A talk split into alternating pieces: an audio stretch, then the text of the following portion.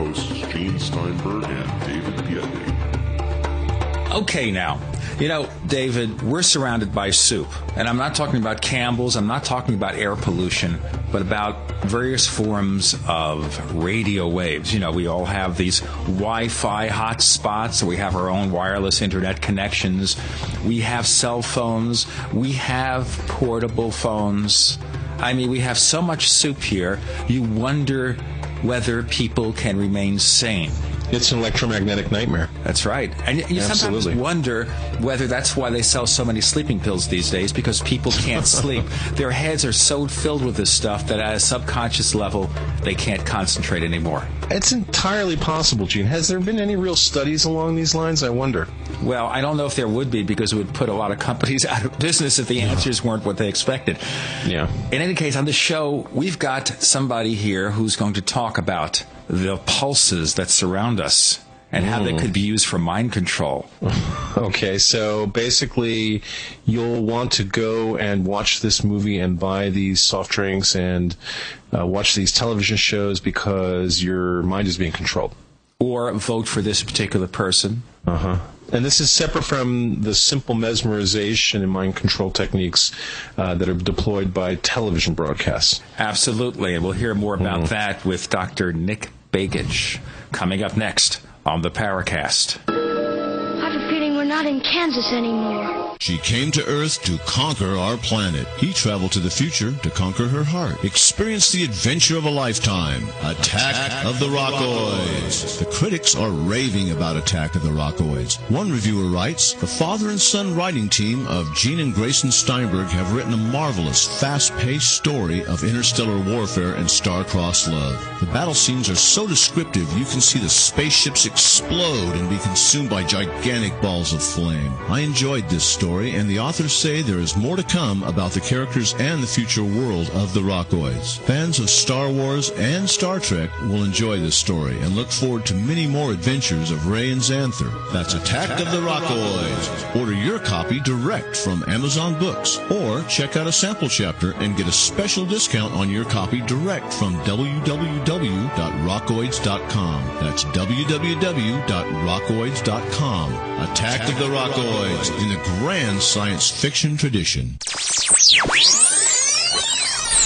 You're in the Paracast with Gene Steinberg and David Biedney. You never know what's going to happen next.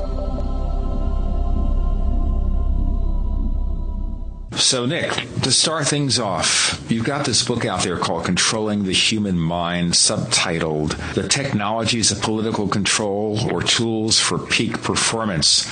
Now, what kind of mind control are we talking about here? Well, you know, the technologies have evolved, you know, quite a bit over the years. I mean, it started with um, uh, the things that everyone's pretty much aware of these days, the ideas of hypnosis, and um, and then later uh, was was uh, introduction of chemical means for uh, altering people's behavior. But the most important areas deal with electromagnetic fields or oscillating fields that actually create what's called a frequency following response, where the brain actually um, is altered uh, quite dramatically just by um, oscillating fields. Uh-oh.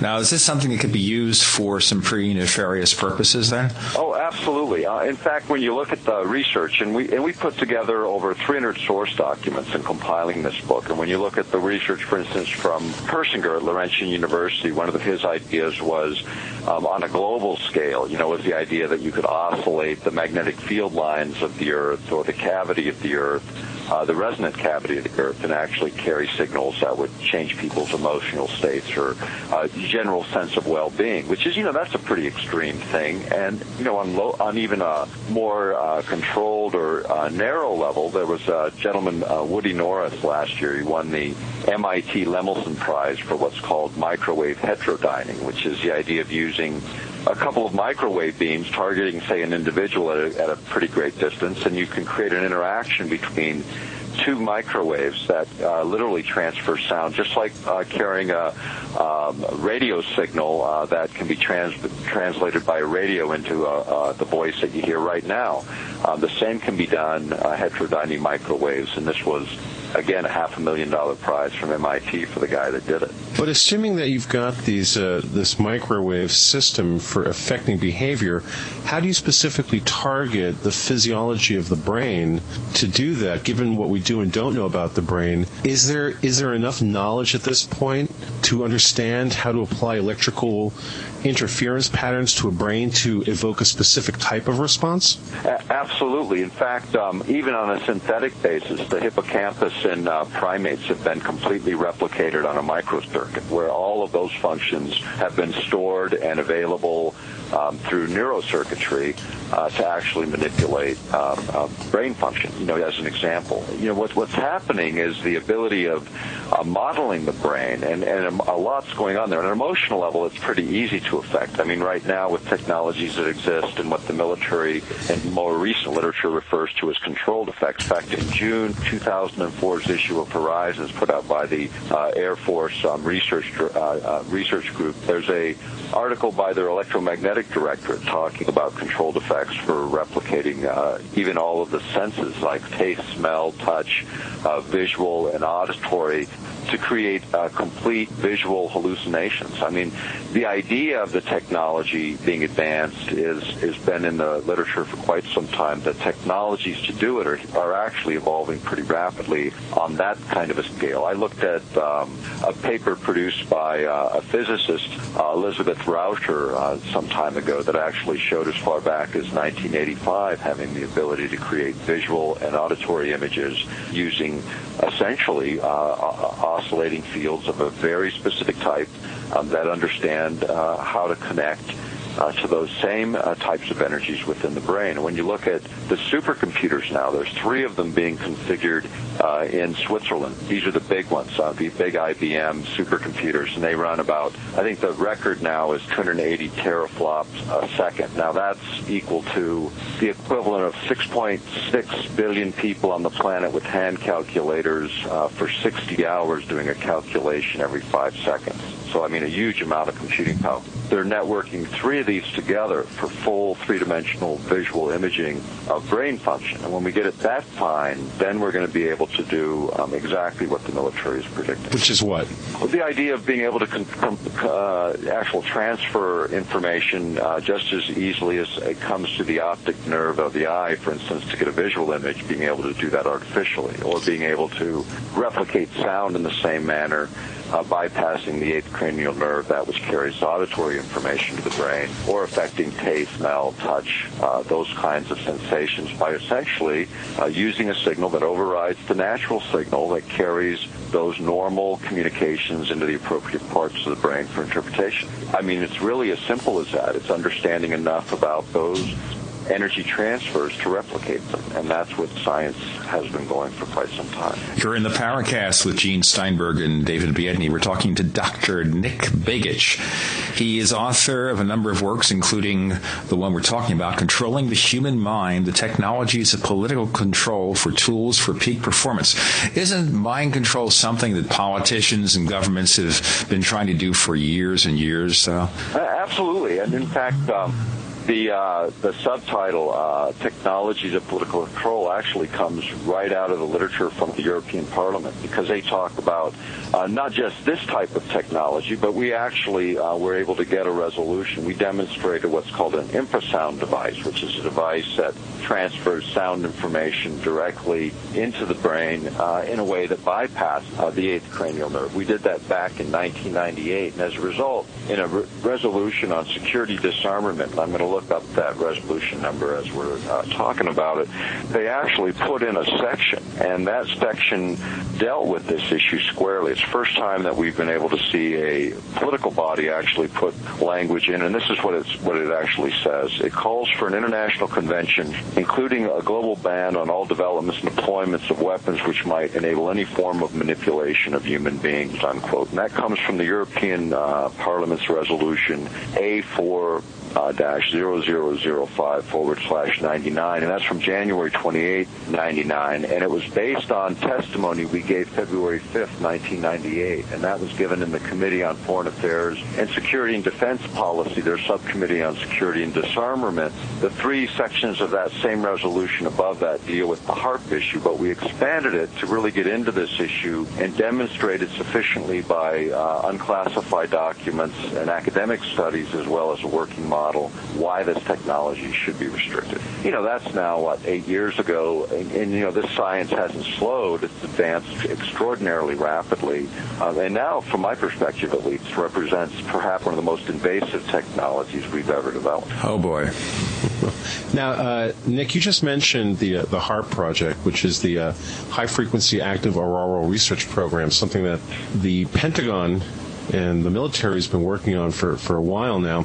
Right. Um, are, how are you tying this into this topic? Well, actually, we did in the very beginning. You know, the book um, Jeane Manning and I wrote, "Angels Don't Play This HAARP," was um, in fact probably the biggest issue issue-oriented uh, document ever built on the subject. At that time, we said, and, and we say it today, that using HAARP, because HAARP literally can oscillate the entire geomagnetic field of the planet, you could in fact carry what Persinger suggested you could carry out. The idea of oscillating the magnetic field lines or the uh, electrical cavity or broadcast cavity of the Earth between the ionosphere and the Earth is something he has written papers on going back even further. J.F. Gordon MacDonald, who was a geophysicist and he was a science advisor to Lyndon Johnson, geophysicist at UCLA, in a book called Unless Peace Comes, there's a chapter that he wrote uh, where he describes the idea of, again, oscillating uh, the magnetic fields of the Earth for influencing behavior over large large geographic areas. Back in 69, when J.F. Gordon MacDonald did his writing,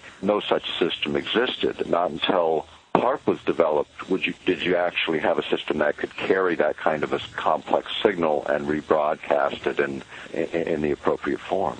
Now, do we know enough about how our atmosphere works and the um, complex dynamics of it to be able to deploy something like this with an actual useful degree of control?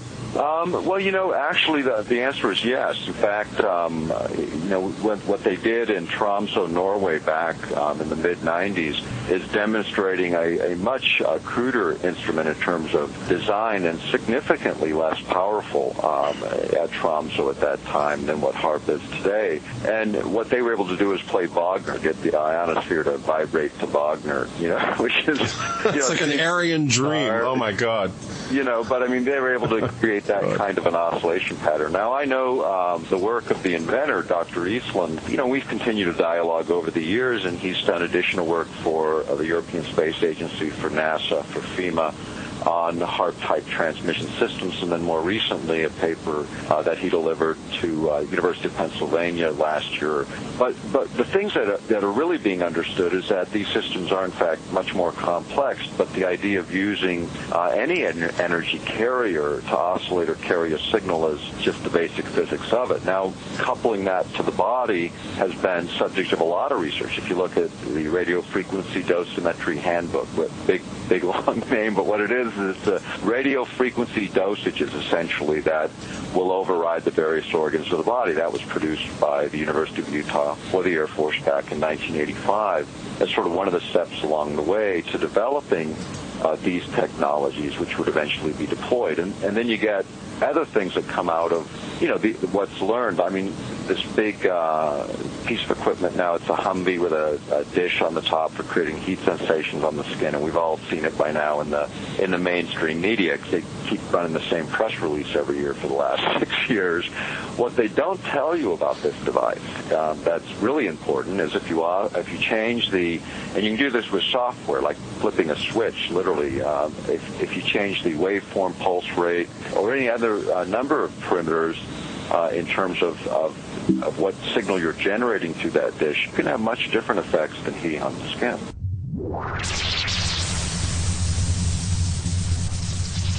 We want to hear from you. If you have a comment or question about the Paracast, send it to news at theparacast.com. That's news at theparacast.com.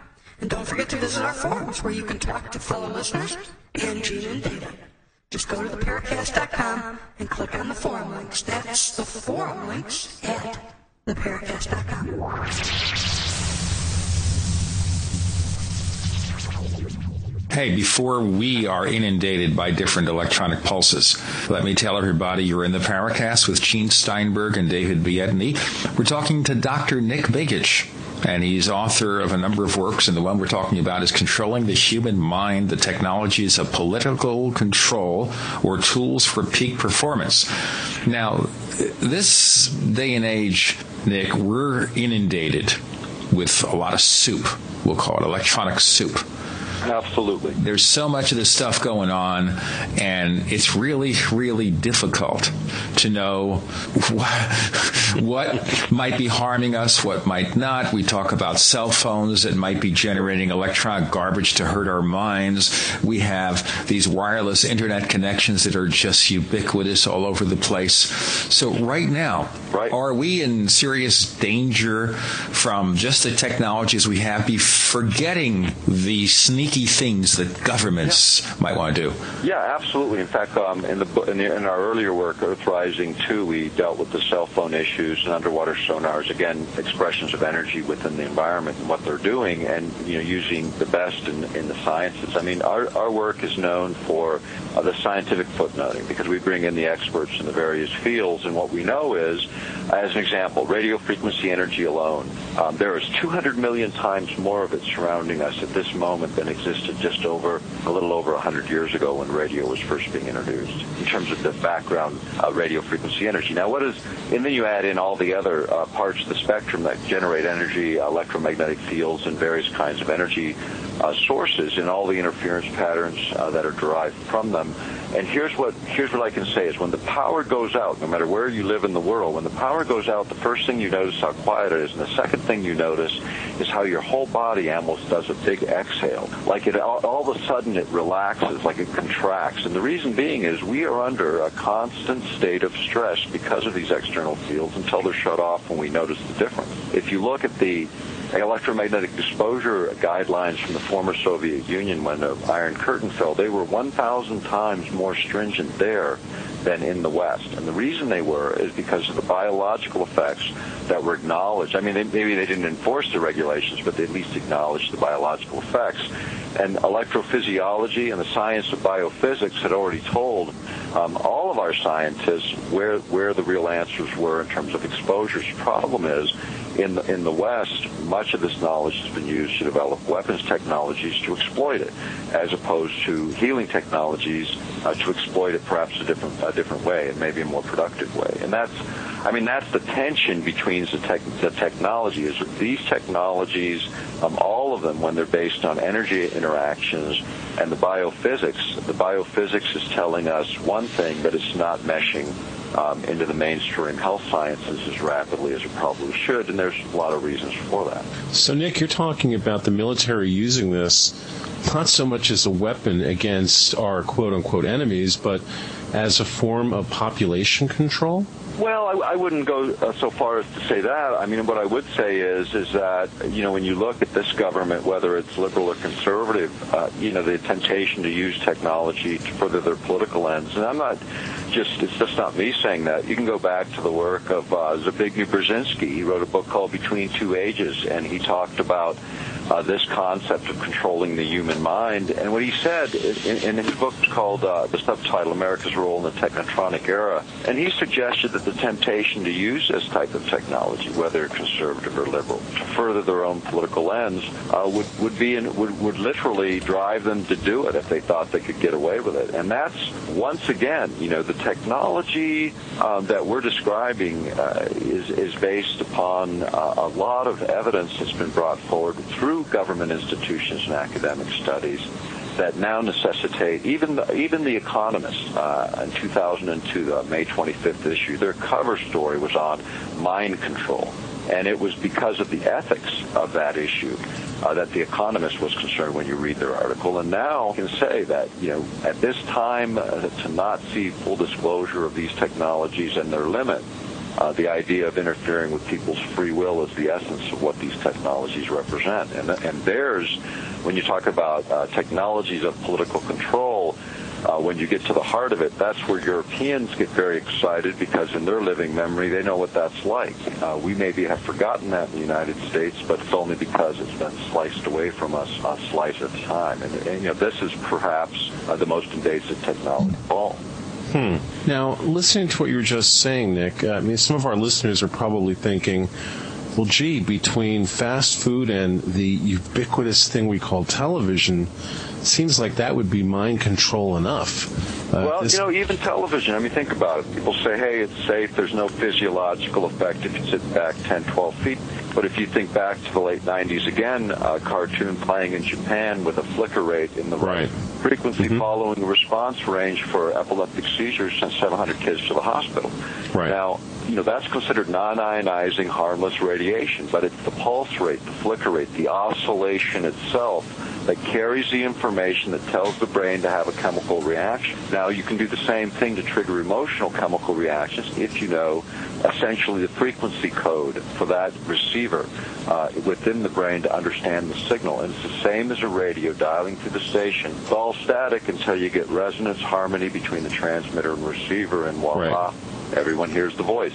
Human beings, whether it's on the elemental level, an atomic level, read the physics. This is the way the physics works. Energy transfers take place between all all material objects at some level, and if you can uh, understand those codes, then you understand um, a lot about the structure uh, of those things and the ability to influence that structure or influence those transfers of energy. And that's essentially where the exciting part is, is the more you know in this area, uh, the more capable we are of rebalancing our systems to get rid of those kinds of chronic disorders uh, where energy medicine used in a much different way than uh, energy being used to essentially shut down systems. You know, so there's big, there's, there's a lot going on. I mean, if you look at energy medicine and you see what's happening in some parts of the world and what's been happening for some time, because of the integration of biophysics, uh, not for strictly military purposes, but also for health science. This is just getting getting crazy and crazy.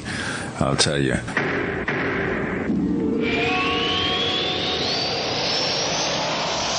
Fate magazine provides true reports of the strange and unknown. Keep up with the latest on angels and miracles, psychic phenomena, ghosts, UFOs, life after death, and much, much more. To receive your free issue of Fate magazine, call now at 1-800-728-2730 or visit their website at www.fatemag.com. That's 1-800-728-2730 or www dot f a t e m a g dot com. What are you waiting for? Your fate awaits.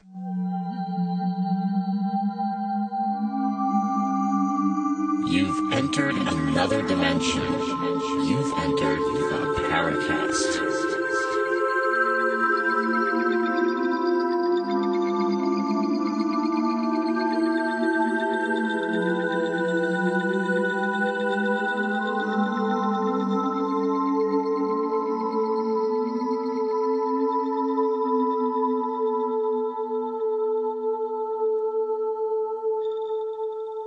Is there anything good? We're talking so much about, I guess we'll call the paranoid aspects of mind control.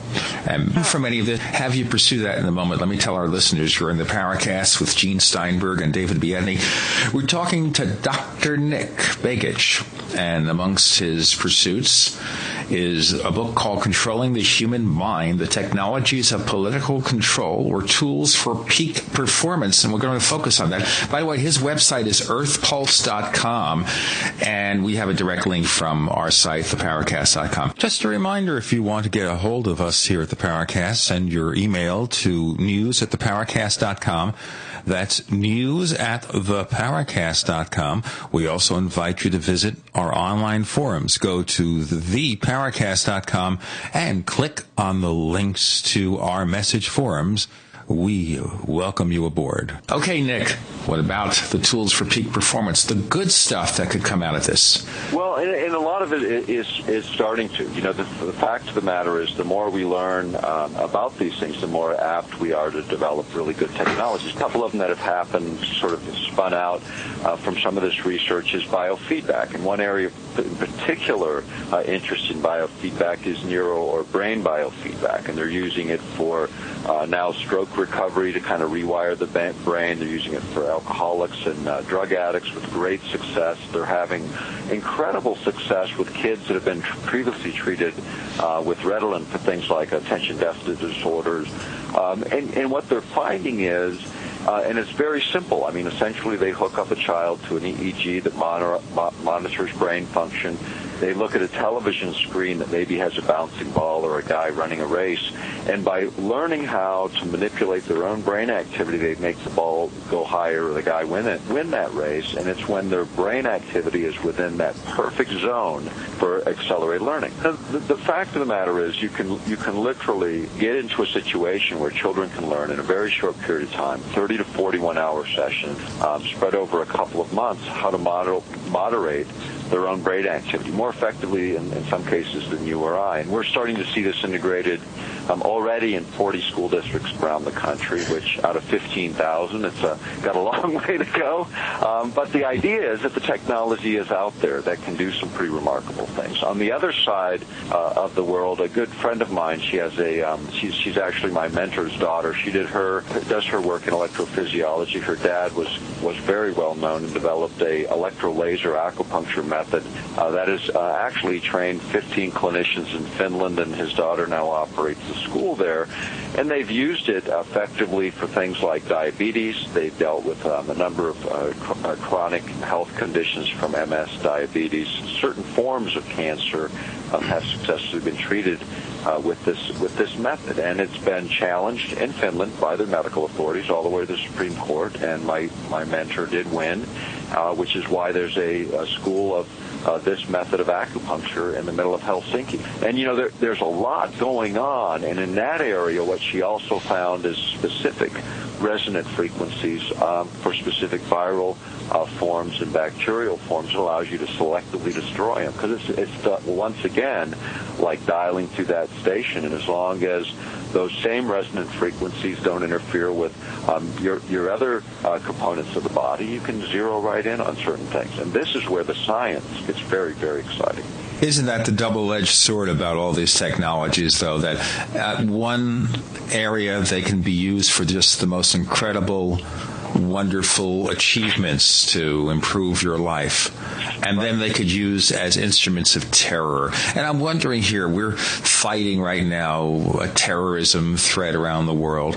And are any of these terrorists instead of blowing up things and using human bombs and all that stuff, roadside bombs and all this crazy stuff, any of them trying to use mind control to gain an upper hand? Well, you know, actually, the problem is uh, the technology not that complex. I mean, it's relatively flat and getting flatter all the time. And, you know, at this point, I, I don't know that that's the case. But, you know, that comes as uh, when you look at the government's own research and papers on weapons of mass destruction. I'll go back to 1997, pre 9 uh, 11. In 1997, there was a, a conference at the uh, George uh, Mahler Auditorium for the University of Georgia, and it was, I believe, April 27.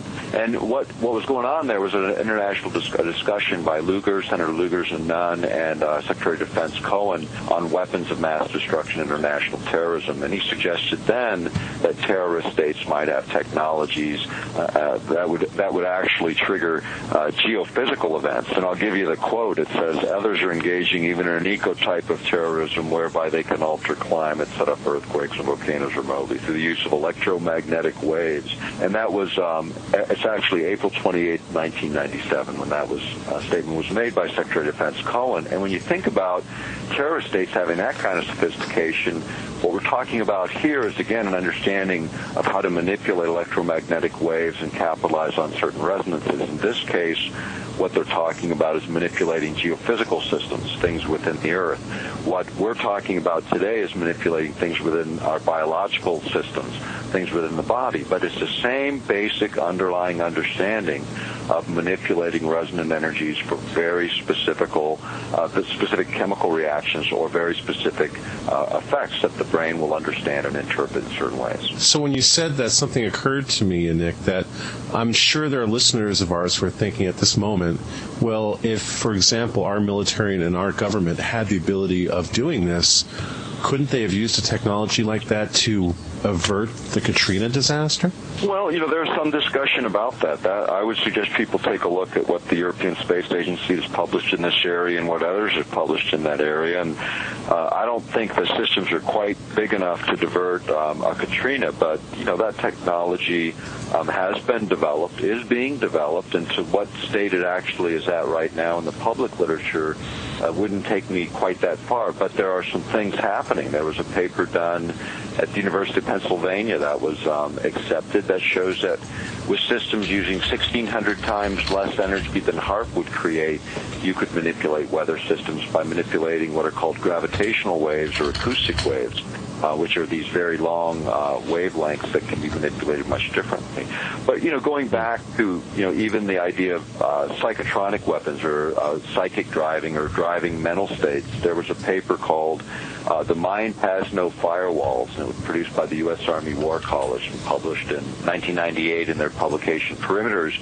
And this is what it says. It says a psychotronic generator which produces a powerful electromagnetic emanation capable of being sent through telephone lines, TV, radio networks, supply pipes, and incandescent lamps. The signal would manipulate the behavior of those in contact with the signal.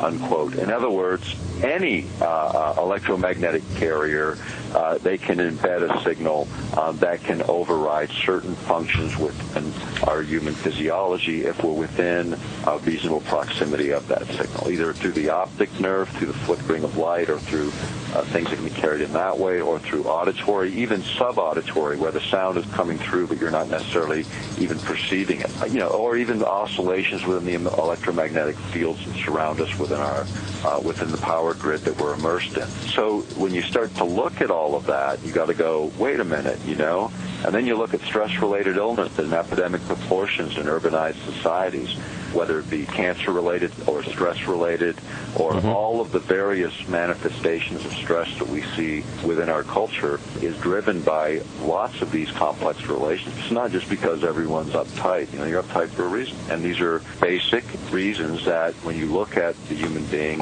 as an energy transducer that we are, and biophysics proves that we are, uh, it makes a lot more sense.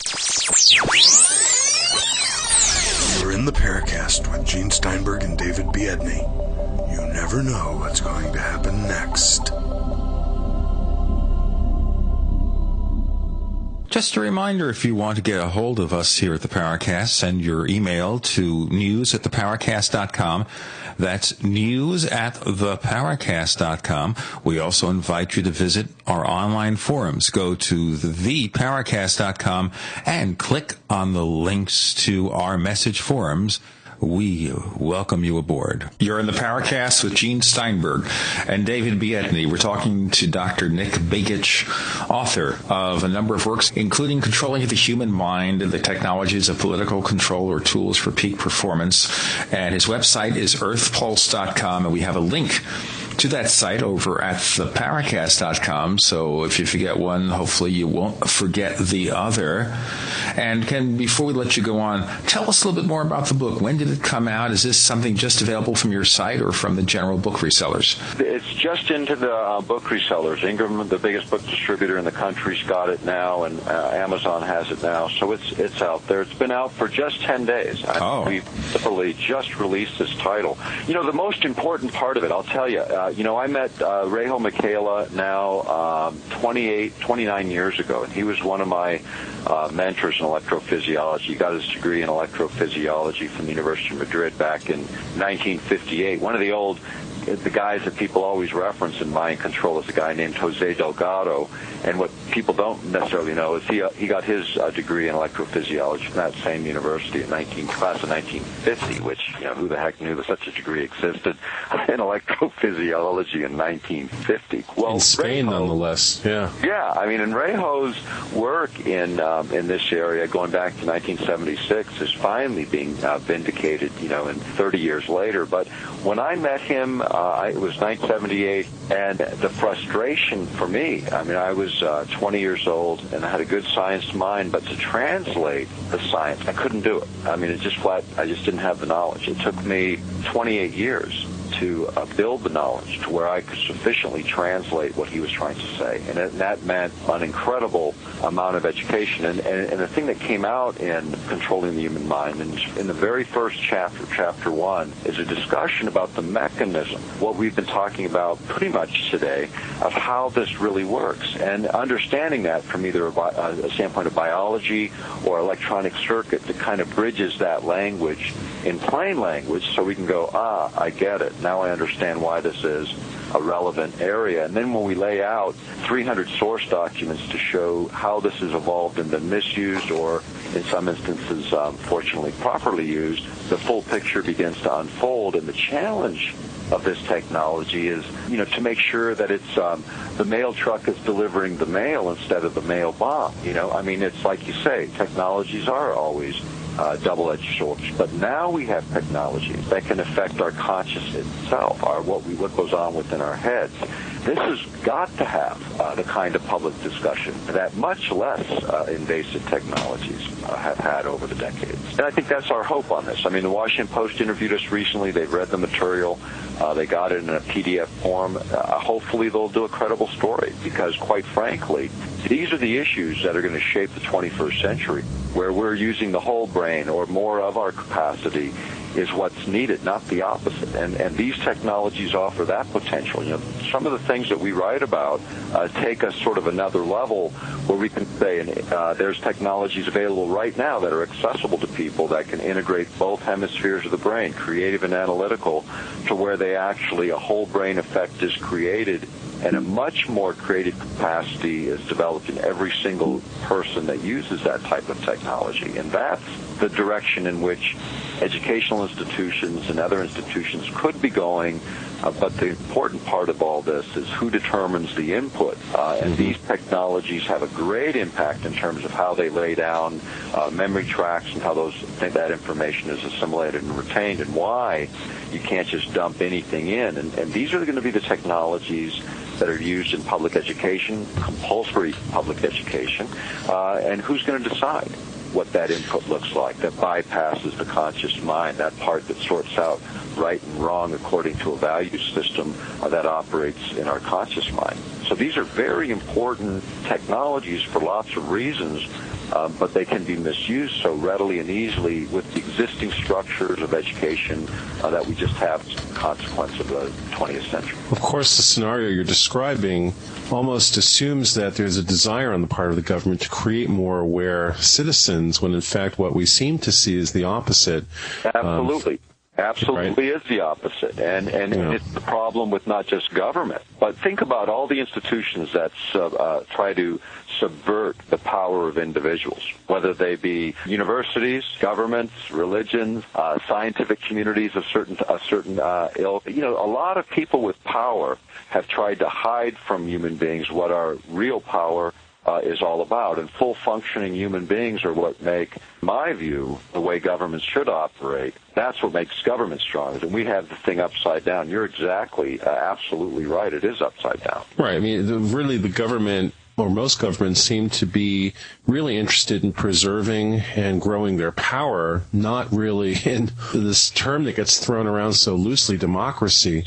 Um, and not that we have a political show here, but my own perception of what goes on in the educational system is that really what you've got is more and more conformity and essentially the indoctrination and training of uh, subservient consumers and not really people who are going to question the institutions because that creates uh, dissonance. That creates uh, the kind of situation where, you know, commerce suffers. And clearly it seems like commerce is what drives so much of our world these days. The the, scene with Ned Beatty from the movie network has come to be. There we are. So, so the question then is, what do we do to try to move our society in a direction where if these technologies are being developed, they'll be utilized for positive, constructive, moving the evolution of humans forward instead of being deployed as more and more stringent methods of control? Well, and I, I think that is the big question, and, and it is the one that uh, requires a whole lot of change. And I think ultimately the change begins with, you know, pu- a little bit of public education on the issue, so we know what, the, that, what, what we're fighting and debating. But even more important, there needs to be alternative institutions that they can go to that can fund some of the research. And those institutions do exist and are developing all over the planet on a, on a larger scale than perhaps we've seen. You know, there's a conscious sort of investing community growing out there. People going, wait a minute, how's my money being used? And is it serving, you know, really my long-term interest forget what the Wall Street quarter-to-quarter interest is? And that kind of change I'm seeing more and more of. And I'm in touch with a lot of people uh, both in the science community and other communities of interest that are looking around the world and saying, you know, that's the problem is a shortage of connecting the right people uh, to the right projects. And I think that's that's something that the internet is changing pretty dramatically. The idea that we can even have this discussion and be able to source the kind of material that we sourced in order to produce uh, uh, the debate. And you know, the, the the fact is, the debate has always got to be based on the rationale. And today we've got some really interesting possibilities. I mean, in terms of technologies, the corporate interests are really working against uh, all of our interests through their own uh, corrupt means. We're seeing at the national level here in Alaska, we had 20 offices of our legislature uh, raided by the FBI a couple weeks ago for oil corruption, something I've been talking about here in this region for at least a decade. My family's been involved in politics here for over 50 years. My dad is a state senator, United States congressman. My brother is mayor of the largest city in this region. And you know, the fact is, corruption happens all over. And what we're seeing right now is a big flip uh, in the way in which um, people are perceiving their politics, not just in this country but around the world. And, and, and these continual disclosures of abuse. And we've been writing about these abuses before the mainstream. I mean, we wrote about roving wiretaps in 2000 in the book Earth Rising: The Revolution, along with all the other privacy uh, invasive technologies have been revealed by the mainstream in just the last two years. When you look at Earth Rising 2 and what we said about underwater sonars, what we said about cell phones, what we said about privacy-related technologies in a post 9/11 context, and what's come out in the mainstream in the last 12 months, or, or has not yet come out, uh, it's there, and those and the source material is impeccable. Over 1,350 sources in those three titles alone, uh, dealing with these technologies and, and their misuses. The, the big issue for government and for people within democratic republics, and more even more important for sovereign people, whatever form of government they have, is going to be uh, control of our technologies. Look around the world, and the governments that are the strongest are those that hold the highest and best technologies, which means that those of us who believe the government should spring from the people, people need to have a general understanding of those technologies. We don't need to know how to build them. I mean, any more than any of us know how to build an automobile eh, or even fix them these days. But the fact is, we can drive them from place to place. So we can, just like driving our automobiles, can drive our governments in the direction in which our technologies go. And what we need is more disclosure and more translation of the science so that we can have that kind of public debate that builds a powerful and empowered government that is truly by and of and for the people. And we've lost that in 200 years. And I think the American people and I think people around the world are asking themselves, how do we get it back? And the very technologies we're talking about not only increase our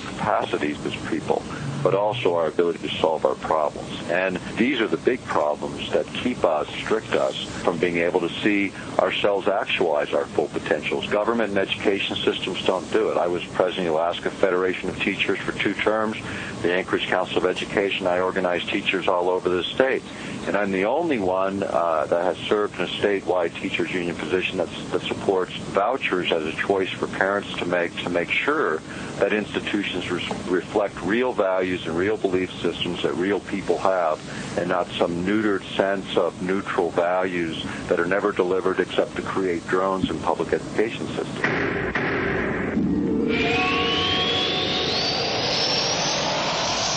This is Tim Beckley, Mr. UFO, reporting for ConspiracyJournal.com. Fascinated by the strange and unknown? Things that go bump in the night? UFOs, time travel, Area 51, the Philadelphia experiment, shady government cover-ups? Don't be left out in the lunar cold. Sign up now for our weekly online newsletter and receive our snail mail catalogs. Go to conspiracyjournal.com or email Tim Beckley at MrUFO at webtv.net. It's all out of this world. The Paracast with Gene Steinberg and David Biedny. You never know what's going to happen next. Just a reminder, if you want to get a hold of us here at the Paracast, send your email to news at theparacast.com. That's news at theparacast.com. We also invite you to visit our online forums. Go to theparacast.com and click on the links to our message forums we welcome you aboard. You're in the Paracast with Gene Steinberg and David Biedny. We're talking to Dr. Nick Begich. She's author of Controlling the Human Mind, The Technologies of Political Control and Tools for Peak Performance, newly released. You can click on the link at his name at the Paracast.com or go to his website, earthpulse.com to find out all the things he's writing about. And I wanted to focus on one other thing here before we go because there's so many topics we can discuss discuss and even the political implications. But there's one thing you I see referenced at your site called cell phone protection. And so we're in the sea of all the cell phone goo that's around us right now and there are probably hundreds and hundreds and hundreds of million cell phones. Kids have them, everything else. So at this point, can we protect ourselves from well, the problem?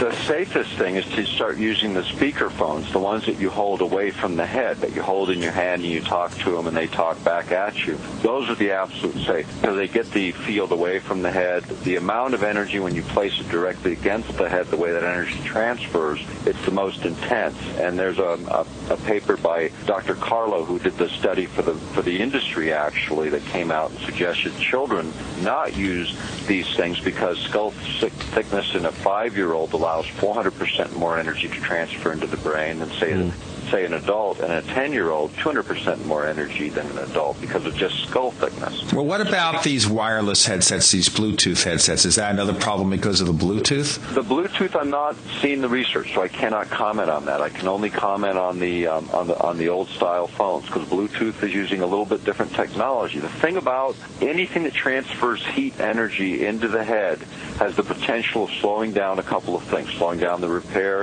of DNA, so that you get and what happens then is you get tumor formation, and you're going to see a lot more CEOs and people that are required or who do use cell phones a lot more, and you're seeing it. You know, people are going to have brain tumors in proportions that are unheard of in the next three to five years because that's about how long it'll take for all of this to catch up with the, um, the mechanism that it takes to form. So the Bluetooth, I don't know. My own personal view is don't put electronic devices, uh, unless you know clearly what they do physiologically, against your head. Keep them away from your body, and you can still use the technology. You can use the ear jacks, and if you use an ear jack, you know, from the regular cell phones, take a small a magnetic uh, wire, unlike a, a baling wire for that matter, and coil it three or four times around just before that lead goes into the ear. And any electromagnetic field that might be using that lead as a shunt or an antenna to, to bring it, bring that energy up, it hits that coil, it dissipates, and, and you're fine. These phones aren't going away. Some of the circuits could be redone, and the industry, since reports started coming out, have filed a number of patents. There are some things that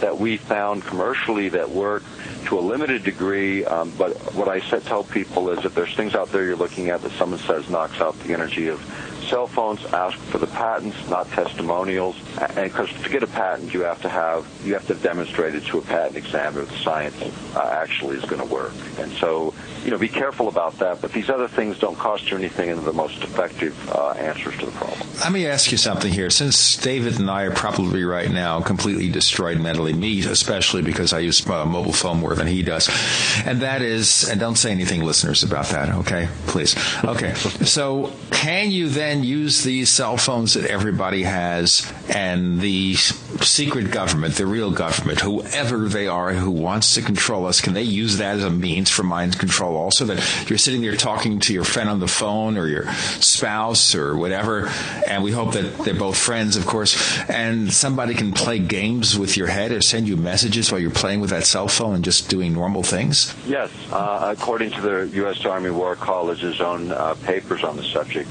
uh, the fact is uh, any carrier and, and something is uniquely coded. Now, the thing about cell phones is the way the antennas work now, they kind of broadcast over a very large area, but there's a, uh, if you look at MIT's um, technology review, it's published every month. A couple months ago, they had a new Finnish uh, antenna array that would allow you to narrow or narrow that target so the cell phone user were located within one meter. And the reason they want to switch to this antenna style is it allows you to avoid uh, the energy consumption and increase the amount of calls you can carry by up to 300%. So that would give you then the ability with that new system coming to target on an individual basis, whereas the sort of the broadband broadcast, uh, whatever signal was going out, you know, your body would interact with. Now, if you were doing something through the phone itself, then that's another matter. You could you could literally piggyback something on someone's phone call and drive it right into their ear. Now and we're talking you know, about cell phones here, but what about cordless phones that one would use in the house? Do these same sort of theories apply? Same technology. Yeah. dealing with same technology, except they're even worse in the sense that they're not made for battery efficiency. So the power consumption and the power transfer is usually a lot higher because they're always being hung back up on a power charger and they're working within, uh, you know, within a range. Um, and that range is varying quite a bit depending on how close to the transmitter you are and how many walls are between you and all those kinds of considerations. But really, you're dealing with the same issue. I mean, I'm talking to you today on a hardwired phone with a hardwired cord, so I don't have interference, but this is the phone I generally use just as a practical matter because you don't need the, uh, then I'm just dealing with an acoustic amplifier, just a little speaker rather than a wireless transfer as well. Well, obviously, Alexander Graham Bell had a good idea here. He did. He did. And, you know, this is the thing. All these things, once you understand and acknowledge uh, what can happen, you can guard against it because then you, under, you start applying the knowledge towards building the right kind of filters, making sure that you're hitting literally the static between channels so there's no damage being done. I mean, all this um, allows us to use our technologies and use the spectrum. Uh, think about energy this way. I mean, think about everything springs from energy. I mean, if you look at if you look at things at an atomic level, you know, the electrons are looking at the um, uh, protons, and it's like us standing on the Earth looking at the moon. You know, there, there's big distance between them. Most everything is empty space. But underneath all that um, are energetic exchanges. Um, and manipulating energy, even at the at the most fundamental levels, have a profound effect on all living organisms uh, as well as everything else. And so, the more we understand about this, the better, uh, literally, we can replicate in many ways what nature does. That's what man's been doing, you know, since the Stone Age, trying to figure out a better way. Uh, but really, when you think about it, most of these technologies uh, spring from that. I mean, the idea of um, communication technologies got us into this whole sort of invisible world of oscillating fields. And and then from that we started learning all of this stuff. You know, people used to warm up in front of radar stations for goodness sakes. Now we make ovens out of that principle. You know, so you know we learned a lot. Uh, we learned it sort of the hard way and some cases the easy way. But what's happening now is a very clear understanding that as living organisms we can be affected uh, in many many different ways, deliberately or accidentally. This is getting to be an interesting and interesting focus, and it creates all sorts of great things, all sorts of conspiracy theories.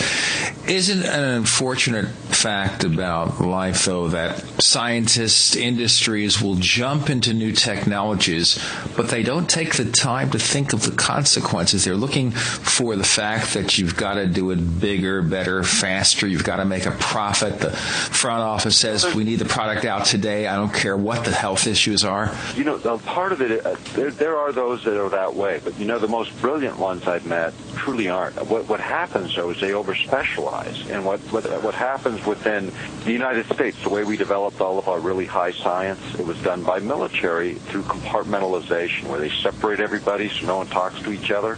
So the astrophysicist never talks to the biophysicist, who never talks to the volcanologist, who never talks to, you know, nobody talks to anybody, so nobody has any clue how these things interrelate. And there are no closed systems. That's what also physics tells us. All systems are open exchangers of energy on some level, period. And so, you know, when, when we do this compartmentalization, the way the Soviets kept up with us was they did the opposite. They did cross and multidisciplinary teams, and they allowed them in their science to stay up with us at a fraction of the money and actually evolve more complete, um, and in some cases, more complete models of uh, human physiology. In fact, they did, and much of what's come out of the Soviet Union has been used uh, both by our military unit and is being used by civilian sector now. But the best mm. research I see is from a friend of mine who ran the biophysics lab in USSR Academy of Sciences for 10 years before the Soviet Union fell. He stayed with me for six weeks back in the mid 90s, and you know what they were doing then was remarkable. But I can tell you that, that none of this has slowed down uh, the possibilities. And many of these scientists are saying now, and we're hearing it, is look, you know, we've got some great possibilities. There's got to be another way, uh, and there are. And, and I think that's where the excitement, at least for us, is is we're involved in a couple of projects. We're actually bringing a group of scientists together uh, through the Lay Institute, which is a, another group that I work with, and we're going to bring some of the best scientists, political minds together to launch a counter move uh, against some of these technologies, at least in terms of public education much uh, and making sure that the message gets out. Seems like an uphill battle. Well, uh, you know, it is and it isn't. Um, you know, we've done some things uh, in the past that have been successful. Uh, you know, we think that we can be at least have an impact on this debate. We have a sufficient um, uh, committed number of committed individuals to take it on, and, and we'll see where we can go with it. And whether you're liberal or conservative, the whole idea of being able to think uh, freely is so foundational. And you know, I don't care what persuasion. It's a matter of looking at the evidence evidence, considering uh, the character, quite frankly, of the leadership that we have around the world, and that leadership doesn't have the character to refrain from the abuses that it's already engaged in, much less temptation to do worse. These hmm. technologies give them the tools to do worse, and we need to we need to end it now. And I think there's a lot more discussion about how that happens now in terms of the political climate. There is change. I think there's change in the wind. We're seeing it in my part of the world. May not happen in this cycle, but when it gets two minutes to midnight, this country is always woken up, and it'll wake up again on the tyranny that we're facing through you know, a corporate, a military, uh, industrial, academic world. And, you know, the thing about the military, I'm very supportive of the U.S. military. And I believe their mission is, is to be, in fact, the paranoid thinkers, the conspiratorialists, to figure out every negative thing that could ever happen to us, figure out the scenario to protect us from it. But when it comes to making national policy, they need to stay on the sidelines, and we in the civilian sector make those decisions. And when we go into the closet and say, okay, go stomp somebody, they go take care of the business. Fact is, it's not working that way anymore. It's corporations making those decisions for the wrong reason. I've got to make a decision now, which I don't like to make, which is we're out of time. But this is a beginning, Nick, and I hope we'll have you on again in the near future to talk more about this and a lot of the other subjects you deal with over at earthpulse.com.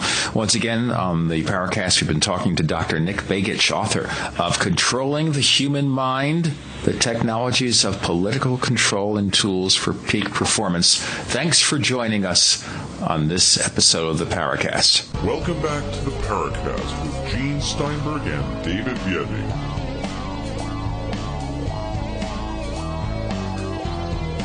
You know, a while back, I theorized on the show whether I might have been abducted because of those recurring dreams when I was a child. This this huge black thing coming towards me. Of course, I've not been hypnotized, and I've always worried about that. Yeah. But we have, of course, Dr. David Jacobs coming on the show. He's worked with Bud Hopkins, and he's an abduction researcher who's actually hypnotized people, apparently. And uh, they've been recovering lost memories, presumably. Presumably. And there mm-hmm. are obviously a lot of questions about that. And with Dr. Jacobs, we're going to try to ask a few of those questions and maybe get some good answers. This should be an interesting segment. Coming next on the Paracast.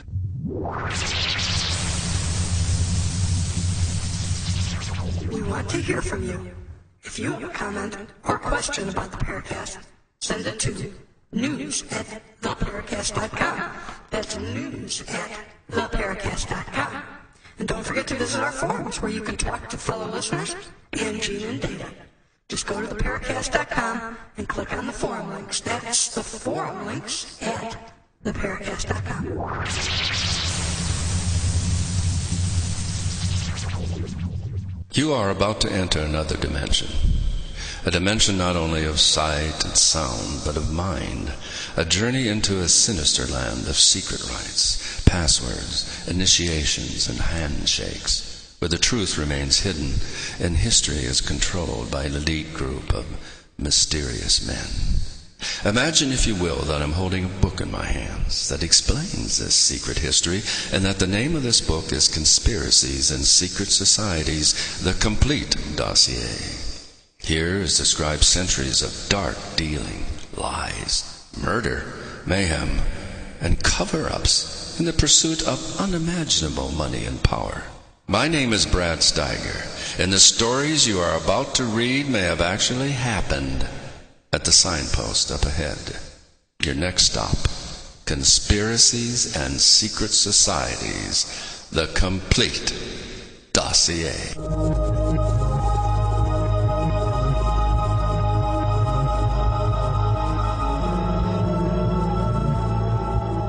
Dr. Jacobs, what is the secret alien agenda?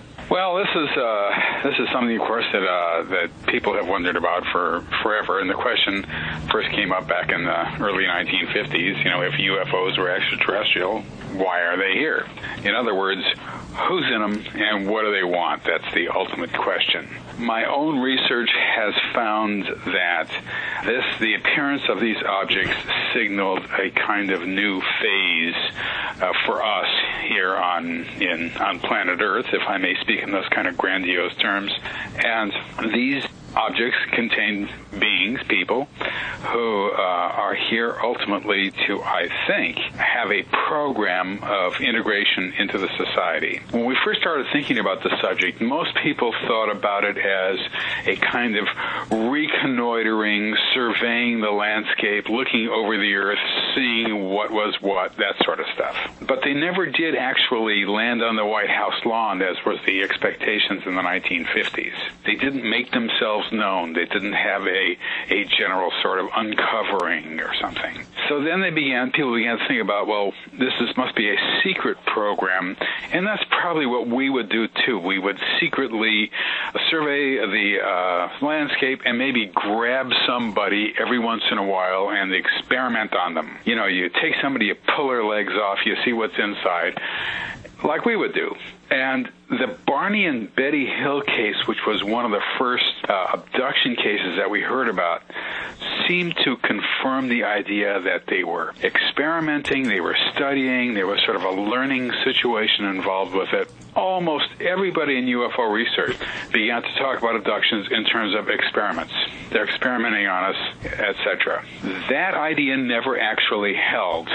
It was never really in the evidence. We couldn't quite fit it in what we've learned is that this is a program. It is not an experiment. It's not a study. It's not a learning situation. And as a program, it's got a beginning, a middle, and an end. There's motivation. There's goals. It is goal directed. And question is, what is that all about?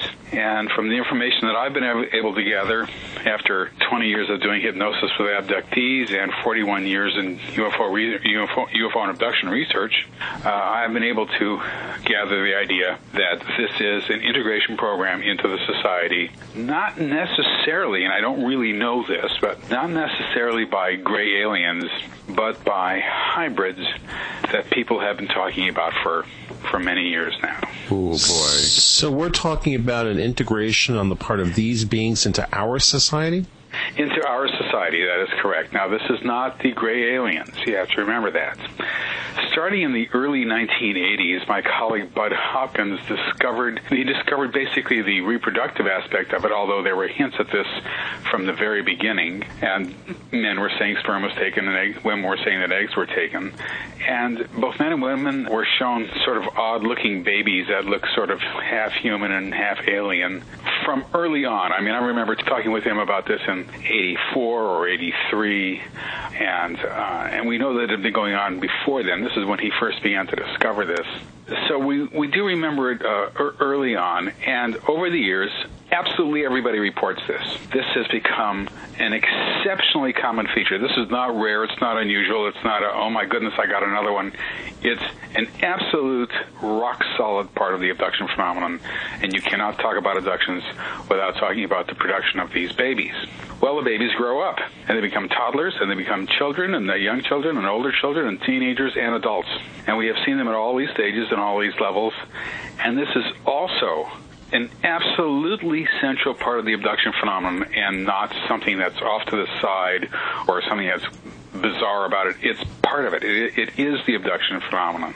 And we've noticed over the years that the hybrids, as Bud Hopkins called them, or transgenic beings, or mixtures, or whatever you want to say, have increasingly looked more human.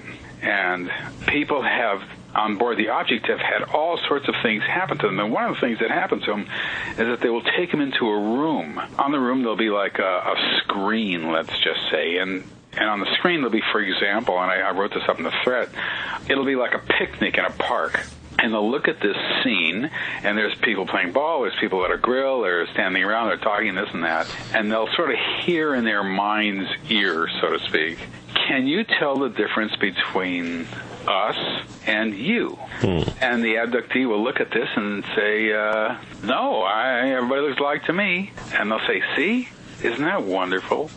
Soon we will all be together. Soon everybody will be happy. Soon it's going to be wonderful. Soon, mm-hmm. you know, we'll. Well, the first couple of times I heard something like that, of course, you you know, you just blow it off.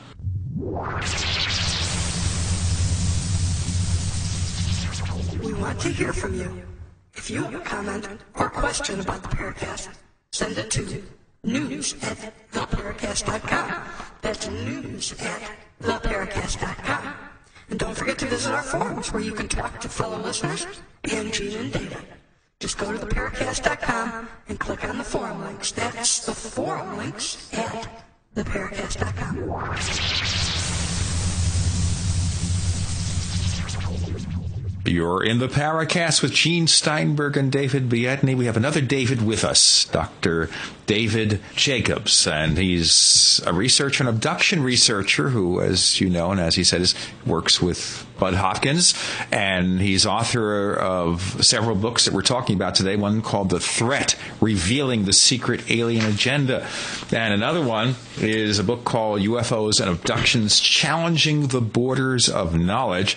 And the first one, The Alien Threat, from what you're telling us, appears to be one of developing these hybrids to mix with us. Does that mean that they want to take control of us, just be part of our civilization to see what's going on? What's the purpose of these hybrids? Well, this is a this is the ultimate question. The question is why are they doing this? Why do they want to do this? We don't know the answer to that. If this were psychological, we know the answer to that. People would just say it because they're saying they're inventing everything else. So why wouldn't they invent that? You know. But in fact, we do not know the answer to this, and all we can do is theorize. And I do theorize. Uh, I tend to think that this is a fairly uh, a negative situation. I don't. I don't see a whole lot of positive aspects to this. Here's the deal, so to speak from the earliest times on, really even from Barney and Betty Hill in 61, and certainly uh, after that, almost usually uh, 100%, not completely, but but with hypnosis, it's always a little dicey. And if you control everything, it is 100%. When people say that they communicate with these beings, it's usually done telepathically. Now, if this were psychological, we'd get they'd, they'd be saying, well, they're talking with a weird accent, and or, or they're, you know they don't know English, or you know there'd be sort of a wide variety of responses about how you communicate. But in fact, virtually everyone says, well, my brain receives an impression and I automatically convert it to words and I know I have to get up on the table. This is universal and it goes cross cultures and, and everywhere and all that. Now the problem here is that it's not just telepathy. The person who is abducted is in their control. They can't run, they can't swing their, their fists, They can't, you know, uh, grab something and whack somebody over the head with it. They can't do anything like that. If they're at home, they can't reach for the phone and dial 911. They can't run out of the house. Whatever it is, you know, they're in control from the instant the abduction event starts. Now, in order to have a person in control from afar, there's got to be a neurological manipulation of some sort that causes that. Without that neurological control, there would be no abduction phenomenon. It would not happen.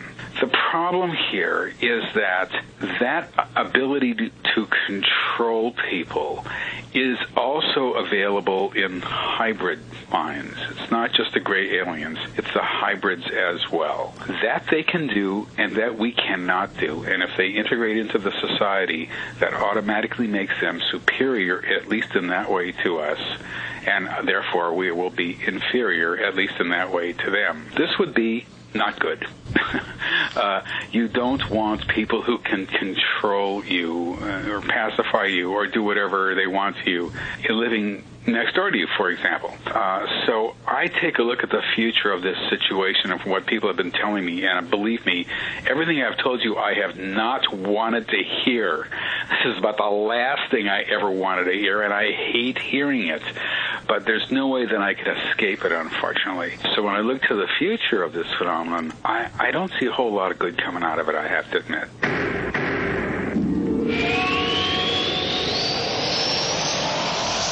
For 58 years, Fate has provided true reports of the strange and unknown. Fate brings you the latest in all aspects of the paranormal, like angels and miracles, psychic phenomena, ghosts, UFOs, and much, much more. To receive your complimentary Fate magazine, call now at 1-800-728-2730 or visit their website at www.fatemag.com. That's 1-800-728 2730 or www.fatemag.com. What are you waiting for? Your fate awaits.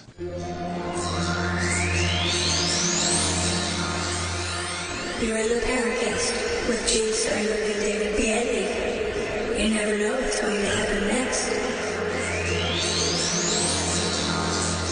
We're talking to Dr. David Jacobs on the Paracast, and he's been following the UFO enigma for several decades. He's author of The Threat, revealing the secret alien agenda, UFOs and abductions challenging the borders of knowledge.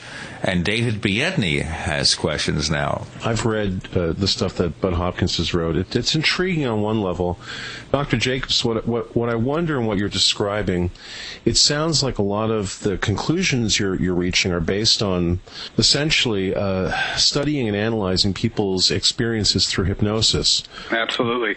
Let Right. me just say something about that. This is the problem with abduction research. What you're dealing with here is human memory retrieved through hypnosis administered by amateurs. Mainly me, or Hopkins, or, or others. You can't get weaker forms of evidence than that kind of anecdotal testimony. It's awful. It's terrible. I mean, I just wish that we could we could have an alien wiggling on the end of a pole. That would be good. But we don't have that. What we have is is sort of what we have, and we have tremendous amounts of it. And the quality of the testimony, anecdotal though it is, retrieved through hypnosis, though it is with, and believe me, hypnosis is problematic, and 90% of the people out there doing hypnosis of abductees are clueless about how to do it, and, and people can fabulate in hypnosis all the time. They say things that aren't true, and all that stuff when you control for that, we still have a tremendous amount of this kind of anecdotal evidence that is precise in its details, that dovetails with other people's accounts who are unaware of the accounts that are being said in a way that is just breathtaking. And we have had it for years and years and years. And we do see changes over time that most abductees don't understand is happening. And even though it's at the bottom of the pile of the evidentiary ladder, so to speak, if I can mix metaphors, it is still evidence, and there is something indeed going on. It's it's quite compelling once once you begin to understand it. Uh, you you begin to uh, to understand that this is not just sort of mythological or folkloric stories that people are telling because they hear it in the media. I wish that were true. If that were true, I could have had a life, guys.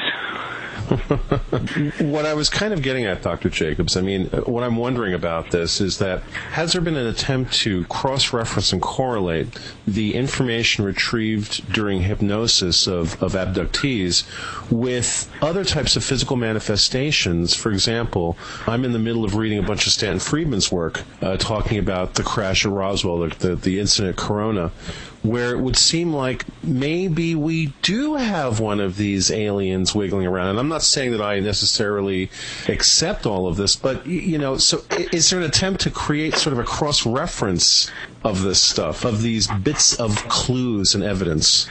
We don't really have that, uh, especially with Roswell. You know, Roswell is has become more controversial as opposed to less controversial as time has gone on. Oh yeah. And um, in other words, the evidence has not developed for Roswell as it should have, which was an increasing amount of confirmatory evidence.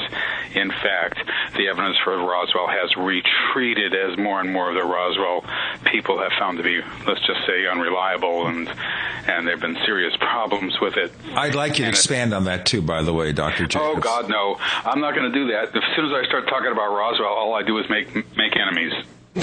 well, that's okay. We allow that on that show. I make enough enemies in the UFO uh, abduction phenomenon than than than to go to than to wade into the uh, Roswell. I, am one of the few researchers who never found the evidence for Roswell to be compelling. Well, I'll tell you what. Rather than go into a long message about, maybe just be brief about it. What aspects of Roswell do you find as far as evidence, okay, we're talking about evidence. We're not talking about the people. Okay, let's assume everybody, or most of the people involved in Roswell, are as serious as everybody else. Okay, without going into detail, they were serious as everybody else. What do you find about Roswell that's not compelling?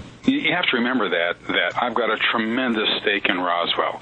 If Roswell happened, uh, it would validate virtually everything that I'm saying, and and and I could have had a regular career in academics, and and I could be hoisted on the shoulders of my colleagues as a hero. Everything that that I say about Roswell, you know, is, is predicated on the idea that I certainly do hope that Roswell did happen, and I hope that the government has a crash saucer, and I hope that they have pickled aliens that a or whatever it is. I hope that is true. I, it's my prayer. I just hope that's true. Having said that, the evidence never for me developed properly. We got a tremendous amount of people talking about it during the, the early time of 1947, uh, but uh, evidence that, that we need to know about what's going on with Roswell and the debris and all the rest of that stuff today uh, has not been forthcoming, although there's been tantalizing bits and pieces here and there over the years, but the evidence never quite developed for me. And then uh, the problem with people who were making fairly extravagant claims that didn't turn out to be true, you know, it was it was it was sort of a blow to UFO to abduction researchers and, and a disappointment to me. But you know, there's a lot of people who know a lot more about it. Even the Roswell adherents now are are, are quite fractured and, and and at each other's throats over things. And uh, of course, that's the way it is in UFO research in general. Mm-hmm there's a whole sort of cottage industry around Roswell, and, and I'm not part of it, so I'd rather just talk about uh, the, the really crazy stuff, which is my abduction world. You're in the Paracast with Gene Steinberg and David Biedny. You never know what's going to happen next.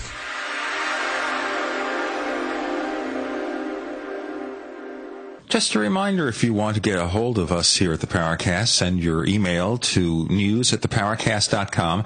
That's news at theparacast.com. We also invite you to visit our online forums. Go to theparacast.com and click on the links to our message forums.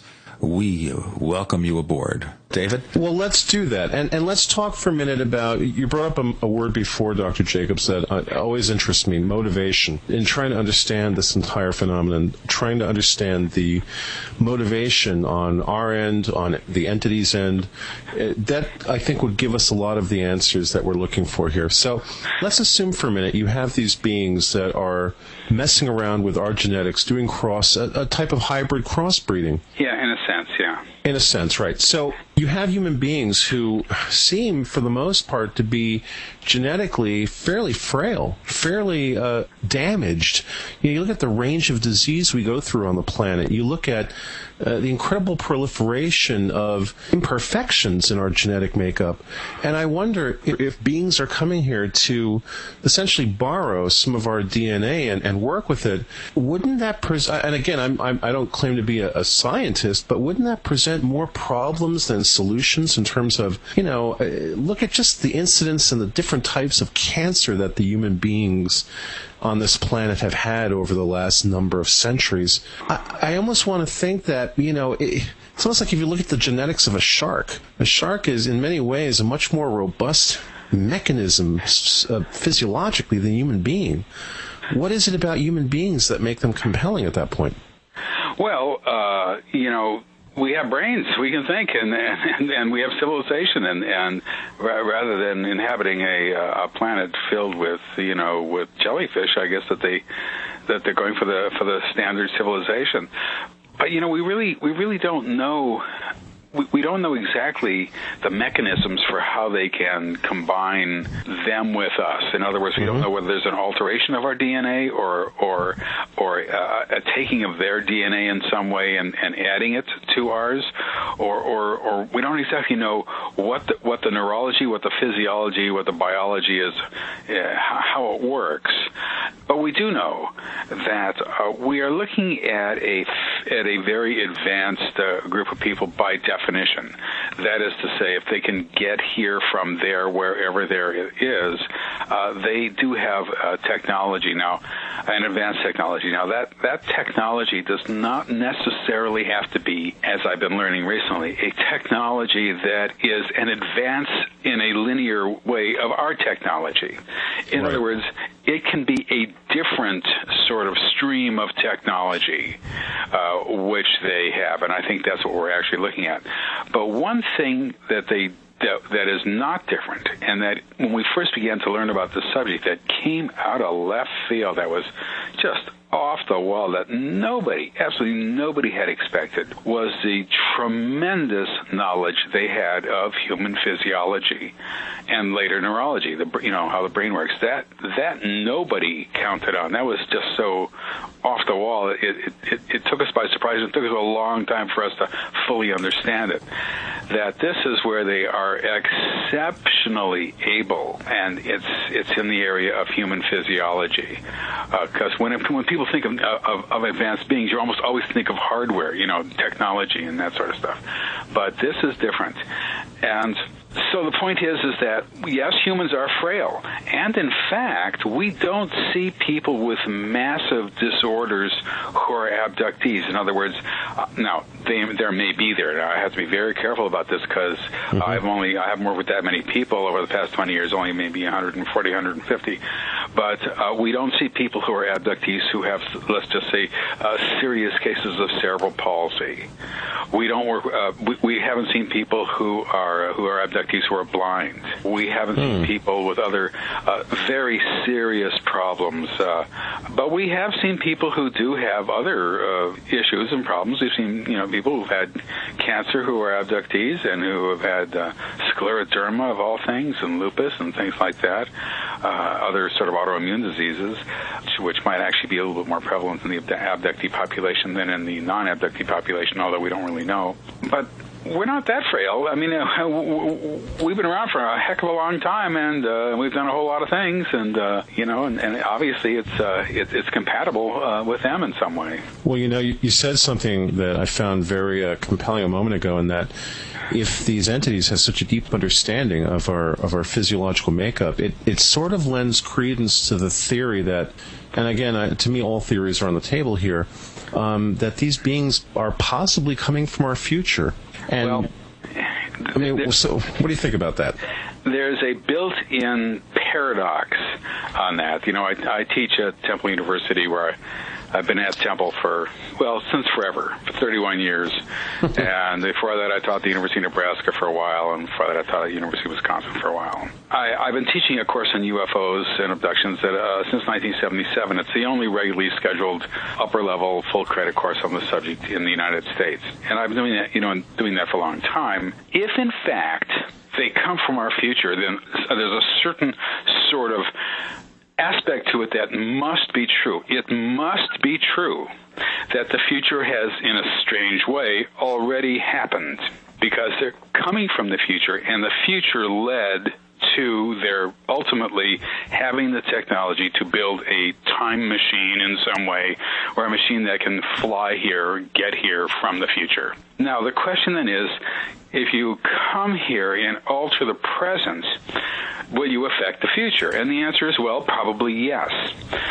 So the problem then becomes if they fly here from the future and then they are seen and they flit about and they land and they do this and they do that and they abduct people, they are changing the present. But they are changing the present inevitably to the point where they are setting in motion a series of events which allow them to get into a flying craft of some sort in the future and then fly here from the future and then start messing around abducting people and flitting about. And then they are changing the present inevitably to lead to a series of events that allow them to build a flying machine to fly here from the future, flit about, abduct people.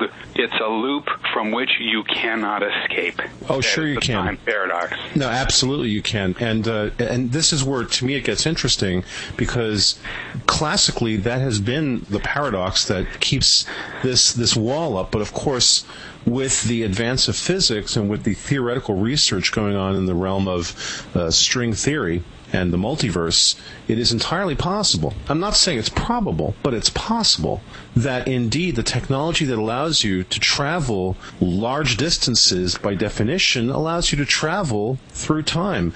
And if you can do this and if you understand that the mechanisms that allow you to do that give you access to the multiverse, there might be a way to reconcile the differences, the, the, the ripple effect.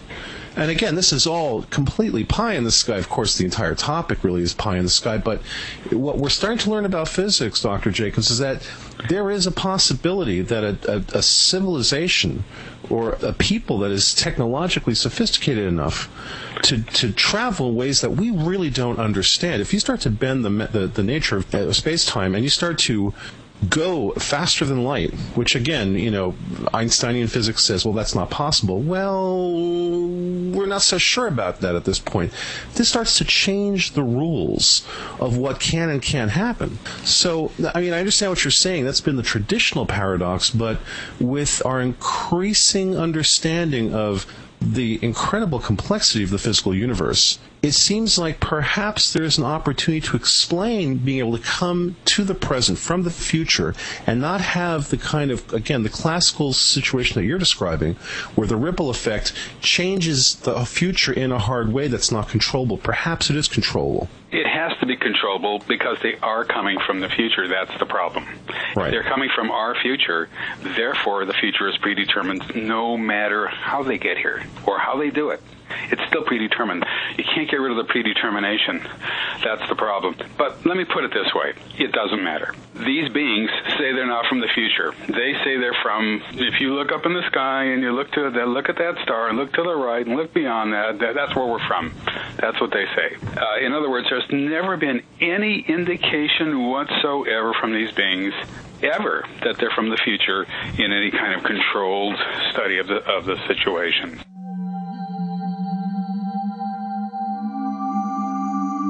You've entered another dimension. You've entered the Paracast.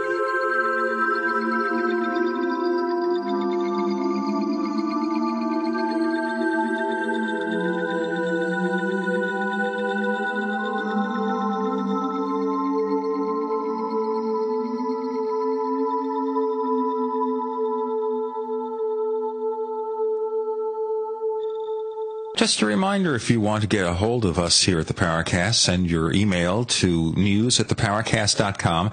That's news at theparacast.com. We also invite you to visit our online forums. Go to theparacast.com and click on the links to our message forums we welcome you aboard. You're in the Paracast with Gene Steinberg and David Biedny, and we've got another David with us, David Jacobs. Dr. Jacobs is a longtime UFO researcher specializing in UFO abductions, and he's author of such volumes as The Threat, Revealing the Secret Alien Agenda, which apparently is hybrids based on our earlier discussion, also UFOs and abductions, challenging the borders of knowledge. So let's do a little challenging here. Dr. Jacobs, what makes you think that the aliens are telling us the truth?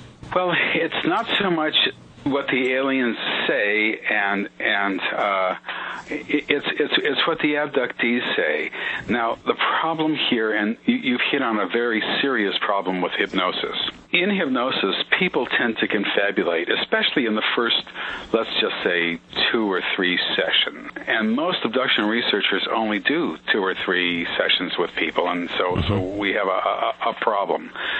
But when they confabulate, that is to say, when they fill in things and they say things that are not necessarily true, although they're they think that they're true, and with, of course, the mental alteration that takes place uh, in order to have them abducted in the first place, what you get is a kind of confabulation in specific areas. Number one confabulation in in the first few sessions is a description of aliens. They're sort of all over the place, and this is why in previous UFO history, my my first book actually came out in 1975 called The UFO Controversy in America, and and in doing research for that, uh, you, you get sort of a wide variety of alien descriptions and so forth, and now we understand why because a lot of this was just sort of straight out remembered stuff, which is notoriously unreliable or uh, remembering under hypnosis with people who were just didn't know what they were saying or didn't know what they were asking and didn't know enough about the, the phenomenon to understand what the answers meant. But um, description of aliens is number one. Uh, number two is recounting alien dialogue. The problem here is uh, that when you have a telepathic situation, and people say they receive an impression in their mind that they then convert to words, what is to prevent them from receiving an impression in their mind from their own mind and then converting it to words and telling me that the alien said that? And the answer is absolutely nothing. They do it all the time. And uh, when my second book came out, Secret Life, I did. I, I had a lot of sort of uh, uh, dialogue in there, and in Secret Life, I now realize a lot of that dialogue I was probably confabulation that I didn't catch because I wasn't quite experienced enough to, to fully to be as completely skeptical about it as I should have been. So those two areas are, are, are critical. Now the key thing here is, of course, for us. Now there are other areas too, and they confabulate all over the place in a lot of million different areas. But those are well, the third big one, if you want, if you're interested in, is interpretation of alien motivations, goals, and purposes. And uh, so if you ask people what what what is this machine being used for on you, they say, well, let's take a picture of my chest. And the answer is probably not, and they don't know that. And the only way they would know that if they were told that specifically, and they weren't. So they're just saying it. So we have to be very, very, very careful with any kind of alien dialogue uh, or interpretation like that. However, the problem here is that there there is a way of separating all this out, and there is a way of understanding what is being said and what is not being said. Uh, in the old days, we used to think that well, when people remember abductions straight out and can tell you what happened without hypnosis, that's actually better because you don't have the problem of people being hypnotized and all that. The answer is it's actually worse. The problem here is that people remember bits and pieces of things. Their memory has been artificially blocked. Actually, probably short-term memory has been blocked. They can't access the long-term memory or the, the full events that have happened to them. So they remember little bits and pieces. They get them wrong. They put them in the wrong order. And they might remember a little bit about the end and maybe a few seconds of the beginning. And they put that together, and that becomes a real event written in concrete for them. And they will tell me, this is what happened to me. And they will tell me this story about this abduction event that's very, very interesting. And I have learned that, yes, it might be exactly the way that they're telling it to me, but I don't know that unless I can get into a controlled situation, ask them questions about it that I have learned to ask over the years. And more often than not, in fact, almost all the time, those bits and pieces that they remembered are in their story in hypnosis, but they will realize right away this is not what I what I thought happened to me. This is different, and this is real. For example, uh, a woman's brother died when she was very young, and and and they were very close, and and her brother died, and she remembered seeing her brother appear to her in a room one night at like a deceased relative visitation, you know. And uh, she was actually in a hotel room with her mother. Well, in my particular world, when somebody dies, they don't they don't normally come back, but that's just me.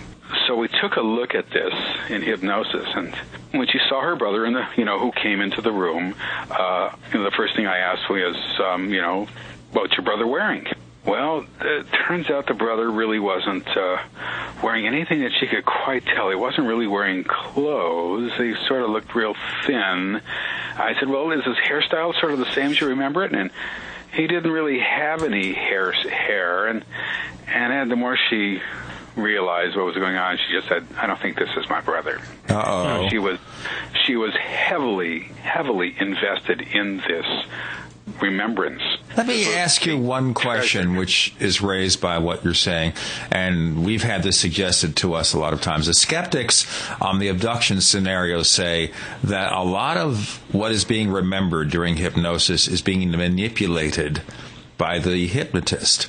And yeah. we understand and it. that So, can happen. Okay. I'm not, I'm not going to. I'm not going to disagree with that. That can happen. Uh, that has happened with uh, with incompetent hypnotists. People don't know what they're doing. But in fact, when people come to me, and I've been doing this for years and years and years now, and I've been, uh, you know, consulting with psychologists and psychiatrists and teaching them how to do hypnosis with abductees and all that for many years. But basically, uh, with incompetent hypnotists and who have an agenda, usually a new age agenda or a transformational agenda or a spiritual agenda or a religious agenda or something like that, mm-hmm. Mm-hmm. you can in fact tease out little elements of what they're saying and have people expand on them through confabulation, and that- that becomes sort of reality to people. And so, you know, that that does happen. However, used properly, that doesn't happen. And especially when the hypnotist is aware of where confabulation is and all the rest of that stuff. And there's all sorts of little techniques to use and ways to, to avoid that. Nobody wants to be in, involved with bad data. Nobody wants to be involved with testimony that's not true. It's the last thing in the world that you want. And everybody understands hypnosis. Most of all, the people who come to see me. They know two things that they've picked up in the media. They know they don't want to be led by me, you know, that they all know leading, which is not, of course, the major problem, but they all know leading. And they don't want to pick things up in the media and parrot them back to me as if it happened to them. They know those two things and they're exquisitely aware of them. And so they're wary, basically. But that's not the problem. There's there's other more subtle problems with incompetency and hypnosis. Uh, so it is a problem. But if you're a debunker, that's what you're going to say, and uh, they're not going to say that there are people who know this. I mean, obviously we understand this, and people who control for it, and people who uh, who can tell when people are confabulating and not, and people who are very careful not to have an agenda and not to lead people into into never never land and all that. I mean, obviously that's something that that we're quite aware of. If you read the Threat, you notice that I mounted a very serious attack on my old friend John Mack. The late John Mack uh, had uh, had an agenda, and his agenda was that this was transformational, and this was people were in touch with something that we couldn't in Western science understand, and and it, it had to do with his own training and beforehand and all that. And he got really, really off the wall stories that nobody ever got before. It didn't match anything we knew, and it was all a matter of the questions he was asking people, and he was calling for certain answers, and they were working together to what I to create what I call a, a kind of mutual uh, fantasy uh, and a mutually confirmatory fa- fantasy. Each one, the, the the subject and the the hypnotist, confirmed each other's fantasy that they were creating together. Right. So at that point, they just had a feedback loop that wasn't really not of much use. That's exactly right.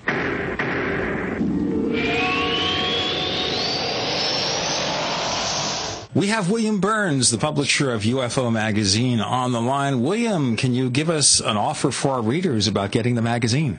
Yes, I sure can. This is UFO Magazine, and I'm Bill Burns, the publisher, and here's an offer for your listeners. We have a special five issue introductory offer for first time subscribers, nineteen ninety five for your first five issues. Not available anywhere else but on the Paracast. So, Bill, how do they place the order? People can place orders by going to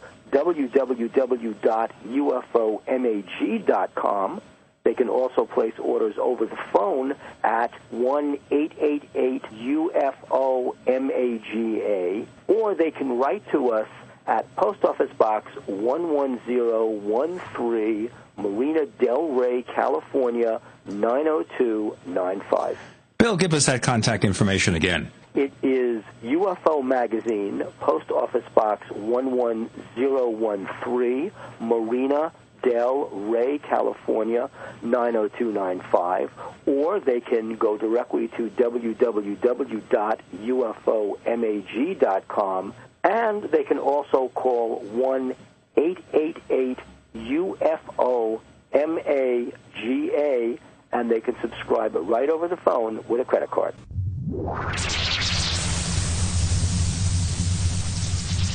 We want to hear from you. If you have a comment or question about the Paracast, send it to news at theparacast.com.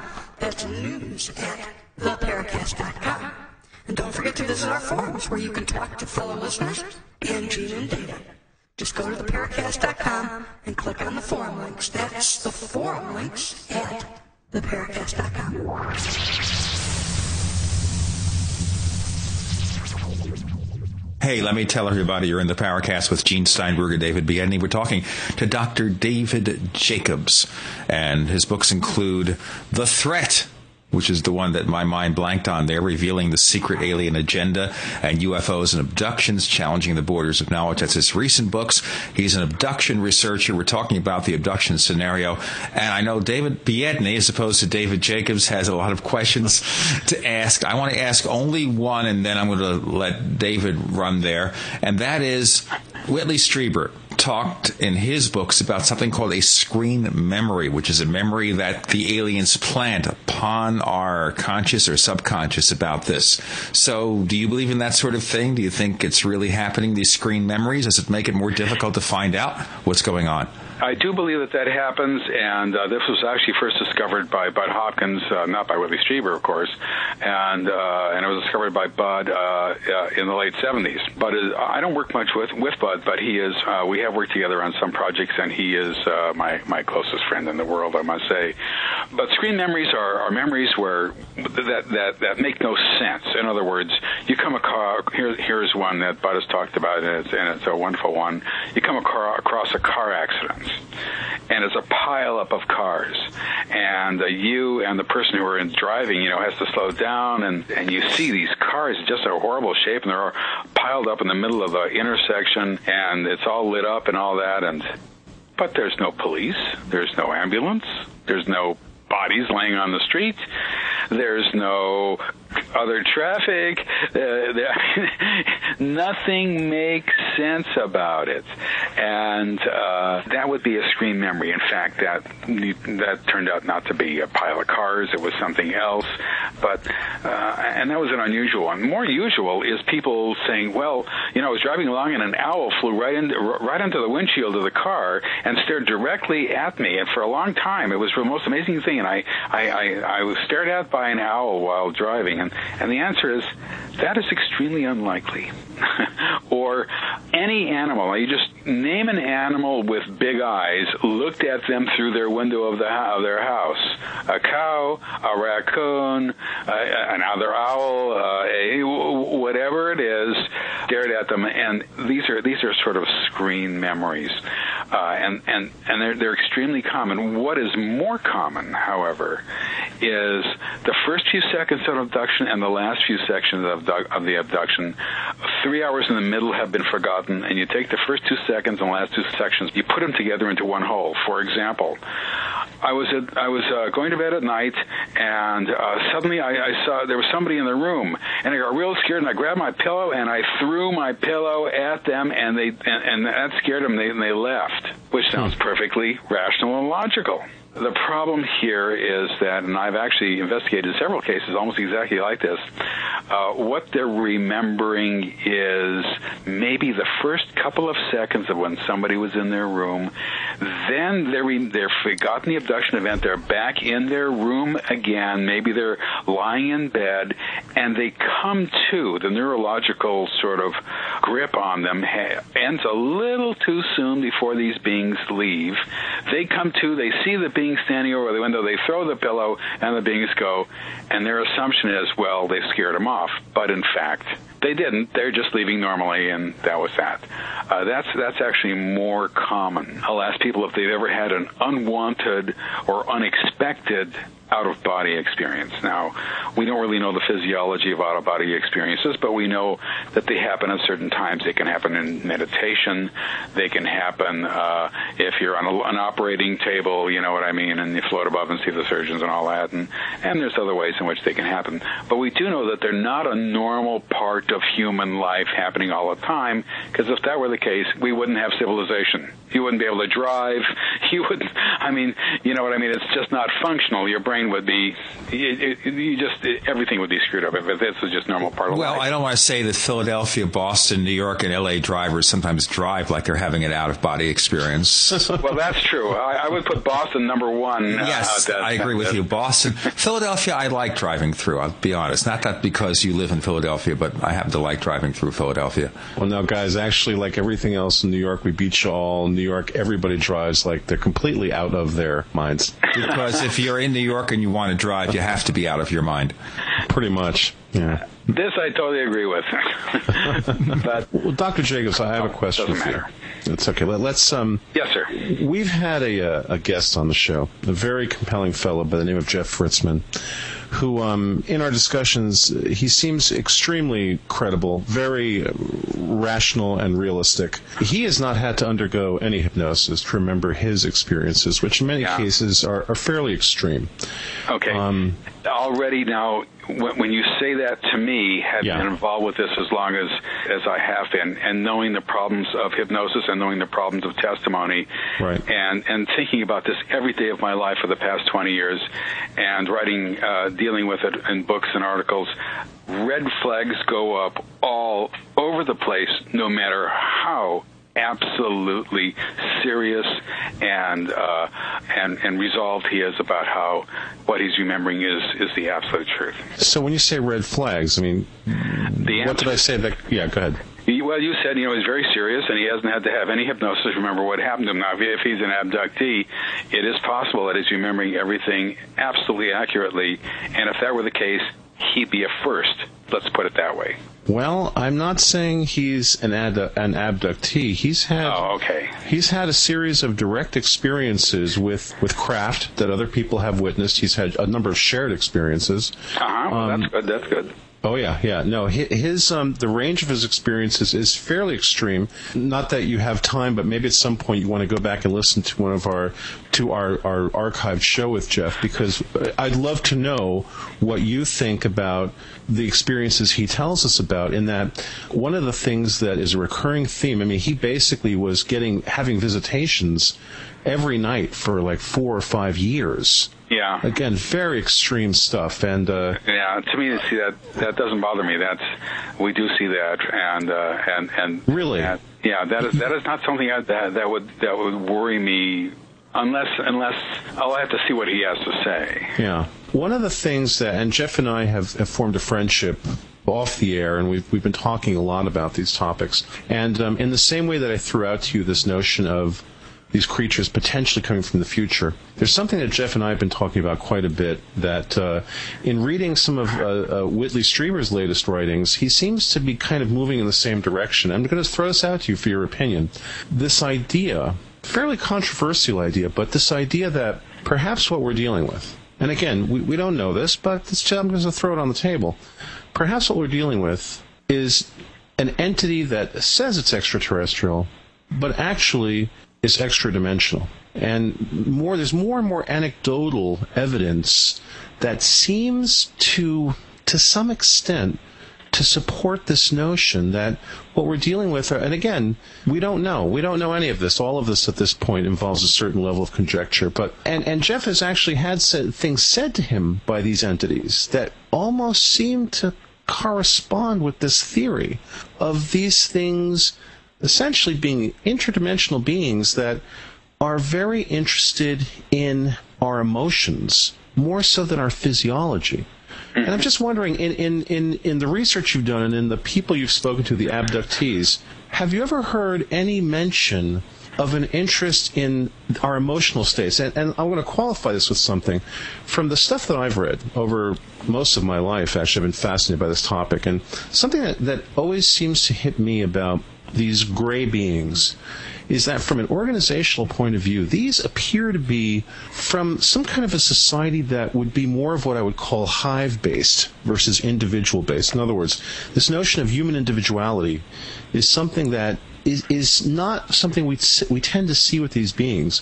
Whereas human beings, well, we're all about individuality to a good extent. And perhaps there's something about our emotional states and the incredible amount of energy and and power that our emotions have that is somehow compelling to these beings, whatever they are. have you run into anything like this in your research? Yeah, uh, this is an older theory, and, and I have to remember that when Jeff says this is what they told him or indicated to him, remember the confabulation number two area recounting alien dialogue. You you know you have to be extremely careful about that. Right. Cannot right. overemphasize that. But basically, um, uh, when Hopkins first began to look at the at the situation, when, when very few people were looking at it, uh, for his first book uh, called Secret Life, which came out in '81, he discovered these uh, the babies and all that. And well, he didn't discover them. He came out. This was in for Intruders, which came out in '87. Actually, his sense was that because uh, uh, men and women had to hold babies and had to hold them closely and had to uh, cuddle them and this and that. That the aliens were basically interested in our emotional response to things, and and and they had we had emotions that they didn't have, and and this this intrigued them and so forth. I have never found that. I, I, I when I wrote Secret Life, uh, I, I said specifically I just I just couldn't find that. That yes, I found them holding the babies, but for reason, for different reasons, then, and not because of the emotional aspect of it. But uh, that I don't think that the, that the evidence is held up completely for that. I I don't think that they particularly care one way or the other as long as whatever emotions we have are under control while we're there. Once again, I don't have any stake one way or the other in it, but but I just uh, my own research never quite found that to pan out, although I thought it did, and I kind of wanted it to. And I sort of said that to a degree in Secret Life because I was sort of operating under that kind of frame of reference, uh, and I thought that they were interested in sexuality and the emotions of sexuality and things like that. Turns out they have no interest in it whatsoever. Hey, I'll tell you what, we're just about out of time, but let me ask you, Dr. Jacobs, uh, what are you working at for the near term? Any public appearances we could mention? I haven't given them the go ahead yet, but I'll probably be appearing in San Diego at a conference in early December. Uh, if I can get my act together and make sure that I do tell them yes and go out there. Uh, the the other thing is uh, I I'm now about to submit a proposal for a new book. I haven't written a a new book since uh, since the Threat. Of course, uh, the other book that you mentioned, um, UFOs and Abductions Challenging the Borders of Knowledge, is actually an edited book with uh, ten uh, sort of heavy-hitting authors on the UFO and abduction phenomenon, contributing original essays to it. And that was published by an academic press. But uh, now I, I want to complete my research into the UFO, into the abduction phenomenon with my next book and and basically bring it up, bring the what's happening with abductions up to date. This will be as far as I can go, basically, and uh, there will be lots and lots and lots of, of uh, sort of surprises in it, and Hmm. and things that people have never heard before. And uh, it, it will be uh, it'll be a very very interesting book. Don't look for it for another couple of years. I was about to say it sounds great. A couple of years. Oh well, I gotta. man. and uh, you know, it, it takes you a year or two to write it, and then it takes a year to publish it, and who knows how long it'll take for me to get a publisher for it and all that. I understand. Thank you very much for joining us, Dr. David Jacobs, on the Paracast. My Thank pleasure. you, Dr. Jacobs. Thank you. You're in the Paracast with Gene Steinberg and David Biedny. You never know what's going to happen next. So, Gene, given that everybody has a microphone and everybody likes to hear their own voice, especially us, Of course. but uh, we'd like to invite our listeners to send us questions and comments with your own voice. Turn on your microphone, use any audio capture software you've got, record a question or comment for us, email it to News at theparacast.com. That's news at theparacast.com. And if it's a good comment or if it's a good question, we'll put it on the show and you can hear yourself on the Paracast. That's right. This is a way where you can become part of the show. And the only thing we'll ask you to do is send us the files as Windows Media, standard Windows Media or MP3. Best MP3 if you can do it. That way it mm-hmm. can be read by any audio program. And send it to news at theparacast.com. We hope you keep them to 30 seconds to like a minute and a half. Include your name and let us at least know your name and email address. If you want, we'll restrict it to your first name or we'll call you anonymous if that's what you want. If we call you anonymous, we don't want to confuse you with the person who wrote to Bill Ryan and Kerry Cassidy about Project Serpo. So just be careful about that, okay? Well, unless that anonymous wants to send us a comment, that'd be great. Hey, you're invited, anonymous. yeah, I mean, definitely. And we'll let you stay anonymous. Absolutely. The Paracast with Gene Steinberg and David Biedny is a production of Making the Impossible Incorporated. Join us next week for a new adventure in the Paracast.